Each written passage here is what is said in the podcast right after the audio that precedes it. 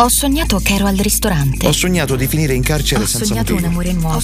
di quelli appena sbocciati. Ho sognato un cucciolo di sono io elefante che parlo marrone con un uomo di spaesato cui non che vedo entrava nel giardino di casa Mi mia. piace tantissimo. Io lo vedo da dietro. di bombe andare dalla Russia agli Stati Mi sento compresa. In realtà vedo che si tratta di un leone. Ciao, sono Pietro Baroni e questo è Reverie, il podcast. In questi ultimi tre anni ho raccolto i vostri sogni, ne ho ricevuti centinaia. In sette puntate cercherò di capire qualcosa di più sulla nostra vita onirica. I sogni sono come dei film e le immagini sono il linguaggio dei sogni. Per definizione sono fatti per essere dimenticati. Per farlo c'è con me il professor Alfio Maggiolini, psicoterapeuta che ha passato una vita a fare ricerca scientifica sui sogni e sarà lui ad accompagnarci in questo viaggio. Venite con noi, amici sognatori. Nel sogno sentivo da varie persone che la luna sarebbe stata spazzata via quella notte.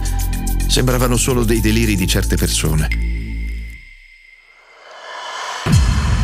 Stanotte ho sognato che ero su una barchetta con la mia famiglia.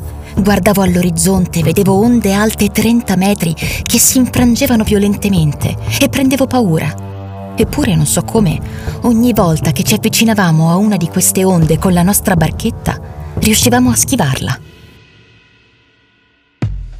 Il sogno nel suo complesso è un road movie principalmente tra le campagne.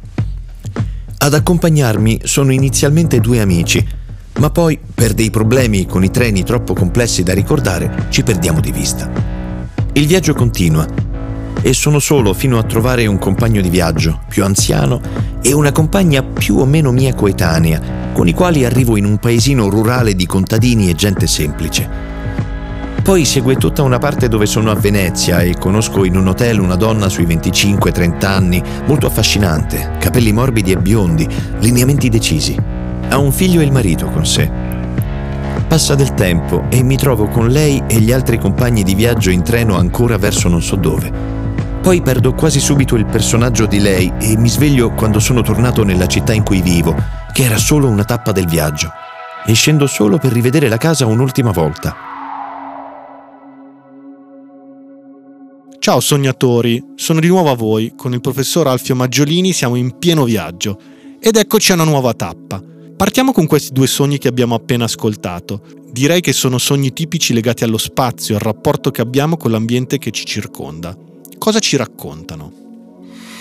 Lo spazio dei sogni è molto importante. Eh, quando incominciamo a raccontare un sogno, spesso eh, l'inizio è la descrizione di dove ci troviamo. Eh, è difficile collocare un sogno nel tempo, ma è facile collocare un sogno nello spazio. Ci dice dove siamo e come ci muoviamo e così via. Quindi lo spazio è una dimensione sicuramente importante del sogno. Però oltre a essere uno sfondo su cui ci muoviamo, lo spazio è anche un protagonista del sogno e può essere un protagonista in molti modi. Uno dei contenuti più tipici è lo spazio minaccioso, un'onda anomala, un terremoto, una tempesta, una situazione in cui davvero lo spazio diventa per noi una minaccia, è una forma diversa di minaccia in cui non c'è qualcuno che ci attacca, un uomo o un animale, ma in cui siamo spaventati dalla relazione con lo spazio. Avevamo parlato dell'Apocalisse e dei sogni apocalittici che sono la rappresentazione estrema di questa minaccia dello spazio con eh, sconvolgimenti ambientali davvero terribili. E sicuramente questa è una delle dimensioni in cui lo spazio compare in modo significativo all'interno del sogno, però ci sono altri elementi in cui si declina questa dimensione dello spazio. Un elemento è quello della esplorazione. Lo spazio che viene esplorato da noi, uno dei sogni più tipici di questa dimensione di esplorazione è quello in cui siamo a casa e scopriamo stanze nuove, diverse, che non ci rendevamo conto che ci fossero nella nostra casa, oppure giriamo l'angolo della casa in cui abitiamo e scopriamo che lì fuori c'è qualche altra cosa che non eh, sapevamo che ci fosse, magari eh, una situazione di so, un bosco magari in città oppure un lago di fianco proprio a casa nostra eh, dove abitiamo e quindi questa esplorazione di spazi domestici o extradomestici è sicuramente un'altra dimensione molto importante del sogno. Una declinazione di questa dimensione di esplorazione è quella dei viaggi eh, che sono molto frequenti nei sogni. Noi passiamo molta parte della nostra vita in casa, però la situazione della, dello spazio domestico non è così frequente nei nostri sogni. Spesso siamo, quando sogniamo, siamo in viaggio, siamo in un altro paese, siamo da un'altra parte, eh, siamo in treno, siamo su un mezzo di trasporto.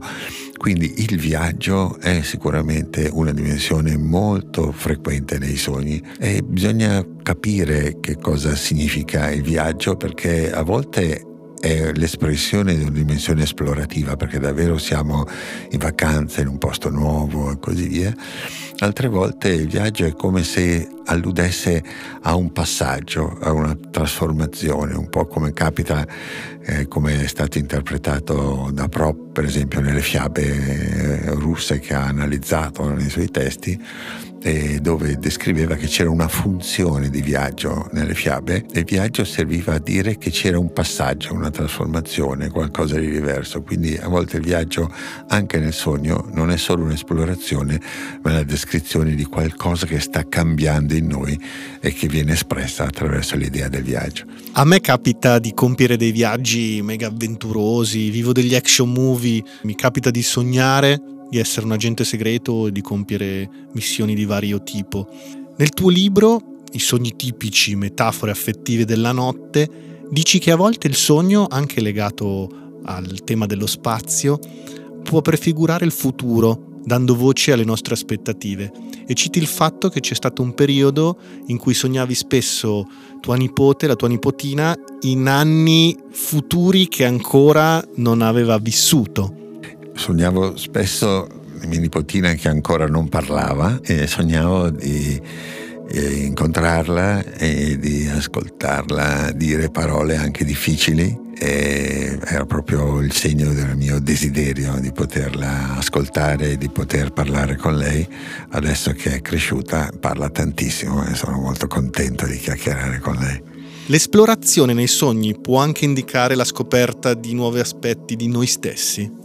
Sì, per esempio Jung, una città dei sogni eh, in cui scopriva eh, nuovi spazi eh, nella propria casa e questo sogno veniva interpretato da Jung appunto come se fosse un invito a scoprire aspetti di sé, la descrizione di questo percorso di scoperta anche in un percorso autoriflessivo e autoanalitico eh, rispetto ai propri vissuti interni, al proprio mondo interno, come se lo spazio esterno fosse il rappresentante di spazi interni, cioè di vissuti interni e di aspetti di sé poco conosciuti.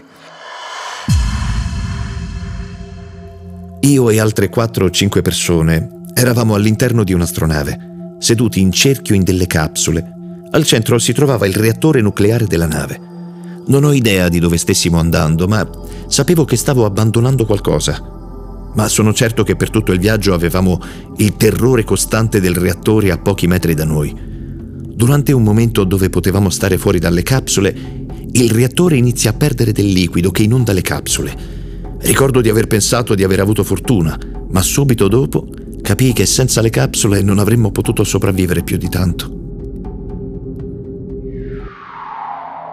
Forse anche dovuto al nostro momento storico, non lo so, ma spesso dici che si sognano minacce ambientali. Può essere anche derivato dal fatto che c'è questo momento storico di ecoansia? Può essere sicuramente il tema del rapporto con un ambiente eh, che è a rischio, può entrare nei nostri sogni, il problema del clima e così via, però il rapporto con un ambiente minaccioso è sempre stato presente nei sogni, anche nei sogni del passato.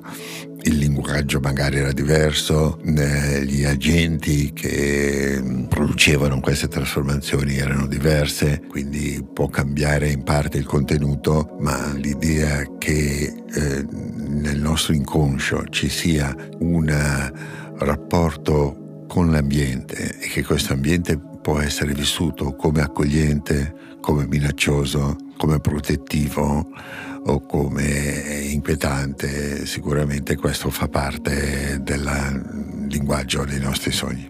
Ma a proposito dei sogni lucidi, cioè della capacità di poter decidere cosa fare durante i propri sogni e quindi essere consapevoli di stare sognando e dirigere il proprio sogno in tal senso, cosa ci puoi dire? Il tema del sogno lucido è un tema molto affascinante. Ci sono alcune persone che in modo spontaneo quasi abitualmente hanno sogni lucidi. Stanno sognando, vivono il sogno e però sanno che si tratta di un sogno e che stanno vivendo quel sogno. Oggi è un tema affascinante, eh, viene anche studiato attraverso riferimenti a quali aree del cervello si attivano durante il sonno e come possono essere attivate alcune aree durante il sogno anche in modo sperimentale e ci sono persone che si allenano ad avere sogni lucidi e l'idea è di poter usare questa capacità di sogno lucido per indirizzare i contenuti dei sogni, quindi di poter affrontare in modo diverso una minaccia appunto dell'ambiente oppure di qualche persona reagire diversamente a una situazione difficile, è come se noi fossimo più consapevoli del nostro modo di agire durante il sogno. Sicuramente si tratta di un'area di ricerca interessante anche perché eh, consente al sognatore che dorme di comunicare in parte con l'esterno. Ci sono dei modi attraverso cui gli sperimentatori, i ricercatori, danno istruzioni al sognatore di segnalare attraverso i movimenti oculari, ad esempio, se stanno vivendo un sogno lucido oppure no, con un certo codice che attraverso il movimento degli occhi chiusi eh, possono formulare per dare un messaggio al ricercatore. Ero con la mia famiglia in una località di mare situata su un'altissima scogliera, dalla quale vedevamo un mare bellissimo, ma che non era possibile raggiungere. Ad un certo punto vediamo un'onda altissima che riesce a bagnare anche me e mia figlia in cima alla scogliera. Dopodiché vediamo dei bovini neri saltare nell'acqua, come se fossero dei delfini, venendo verso di noi in modo aggressivo. A quel punto alcune persone che si trovavano lì iniziano a stare male, si sentono bruciare alcune parti del corpo, hanno dissenteria e vomito. Torno da mio marito, che era rimasto all'interno di un ristorante e non si era accorto di nulla. Gli racconto cosa sta succedendo, Cerco la mia borsa che gli avevo lasciato in custodia. In un primo momento non la vedo. Ma poco dopo la trovo lì vicino su una sedia.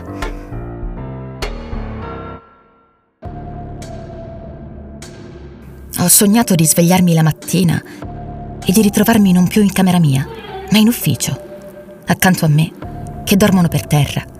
Ci sono un uomo e una donna, emaciati e inquietanti, con indosso camici da paziente d'ospedale. Apro la porta del mio ufficio e invece di ritrovarmi nel corridoio del posto dove lavoro, mi trovo nel corridoio di un ospedale psichiatrico, con pazienti che vagano quasi come degli zombie.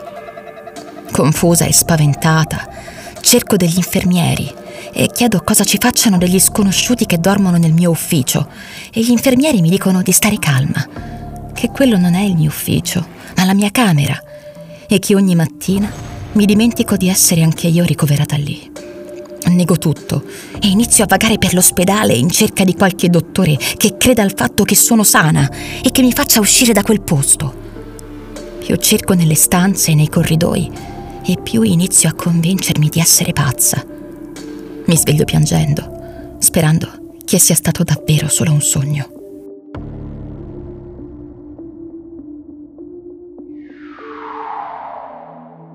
Cosa ci dicono questi sogni a proposito dello spazio? Mi sembra che siano molto belli e significativi e diano bene l'idea di come lo spazio serve a esprimere stati mentali di tipo eh, più ampio in modo metaforico.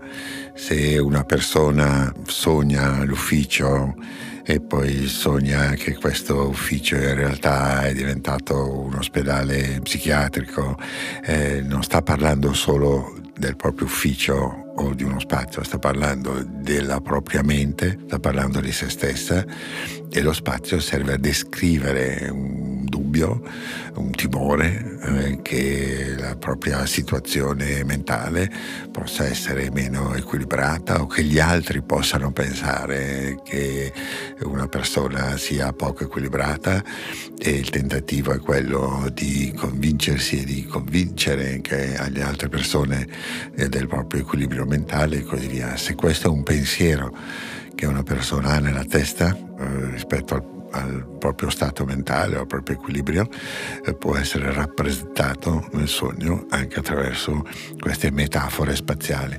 Ma il linguaggio del sogno è un linguaggio che tutti noi conosciamo, è apparentemente molto strano, è molto difficile da decifrare, ma se mm, pensiamo ai film, eh, i film sono spesso il modo di raccontare un equivalente di sogni. E abbiamo sogni in cui si vola e si cade, abbiamo molti film in cui si vola e si cade, abbiamo sogni di minaccia, abbiamo molti film in cui il contenuto centrale della trama è l'inseguimento, è la fuga, è la minaccia e quindi i film sono davvero come dei sogni. Capire un film e di capire come funziona un film e come è costruito ci aiuta a capire come funziona il sogno e come il sogno è costruito. Tra l'altro conosco abbastanza bene il tema degli archetipi dei personaggi che viene usato in sceneggiatura per scrivere i film. Il viaggio dell'eroe che segue una struttura ben definita e chiara. Può essere che anche i sogni seguano in parte questo schema, oppure che gli sceneggiatori abbiano preso le storie che ci succedono di notte nei sogni per costruire dei viaggi dell'eroe tipici? Un modo per definire il sogno è che il sogno è il frutto di un istinto narrativo, che noi abbiamo dentro di noi una straordinaria capacità creativa di creare storie. In fondo ognuno di noi, indipendentemente dalla sua professione, crea molte storie perché prende elementi della propria vita, prende elementi che provengono dai contenuti tipici e costruisce ogni notte storie nuove. Quindi è incredibile in qualche modo questa nostra capacità creativa. Quindi io penso che i sogni forniscano degli elementi tipici e i film molto spesso vanno anche a pescare nei contenuti tipici dei sogni per costruire le proprie storie. Mi ricordo una volta sono stato a un corso di sceneggiatura e un professore disse che i bambini quando iniziano a raccontare le prime bugie iniziano a inventare storie e lì c'è questa cosa che mi è piaciuta molto. Ci sono film che secondo te sono interessanti da vedere a proposito del mondo dei sogni? Beh, ci sono film classici eh, nei quali i sogni hanno posto molto significativo. Ci sono film come quelli di Hitchcock, come Io ti salverò, che ha i sogni all'interno come un elemento centrale della struttura narrativa.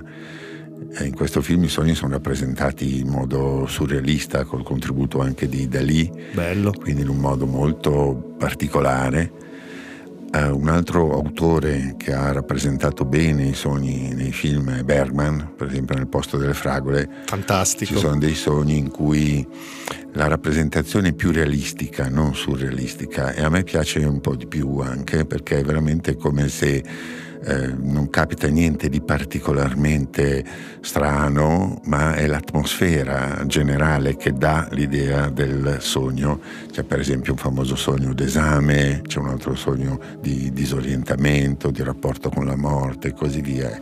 Poi però ci sono molti film che non rappresentano il sognare e il sogno nel loro contenuto, ma un po' la loro storia è centrata sul sogno. Matrix, per esempio, è un equivalente di un sogno, di un rapporto tra un mondo della notte e il mondo della veglia che vengono rappresentati attraverso la fantascienza, così, e altri film eh, trasmettono anche in modo eh, così indiretto l'atmosfera onirica, per esempio Fellini, tutti i film di Fellini, Notte e mezzo, ma anche altri film, come se, se eh, ti trasmettessero una dimensione onirica della realtà. C'è anche un, una parte importante di Amarcord, Amarcord sul certo, sogno. Certo, certo. Beh, sono tutti film che ho visto che conosco bene.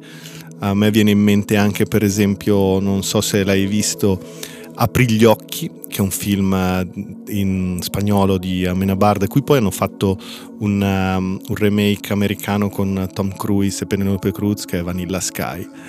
E quello, per esempio, un altro bel modo di rappresentare il sogno, la veglia e, e poi secondo me è assolutamente da citare eh, Mulholland Drive di Lynch dove lì proprio il sogno, il doppio c'è sempre molto. Oggi abbiamo parlato dello spazio e dell'avventura. La prossima puntata sarà dedicata al corpo e alla sessualità. Spesso nei sogni succedono trasformazioni fantastiche o inquietanti al nostro corpo e poi a volte ci capita di avere incontri erotici molto emozionanti. Ciao amici sognatori! Ho sognato che mi tagliavano i piedi e me ne montavano degli altri. Sono in spiaggia con una ragazza bellissima. Stiamo per fare sesso. Ho sognato di masturbare il fidanzato di una mia amica su invito della mia amica stessa. Tra la mia testa e l'attaccatura del collo c'è un vuoto trasparente. Questo podcast è stato possibile grazie al contributo di tutte le persone che in questi anni mi hanno mandato i loro sogni. Sto continuando a raccoglierli e se volete contribuire anche voi trovate il link del form sulla mia bio su Instagram. Le voci narranti dei sogni sono di Maurizio Merluzzo e Federica Simonelli. Musiche originali, regia, editing audio sono di Full Clip Studio. Ciao amici sognatori!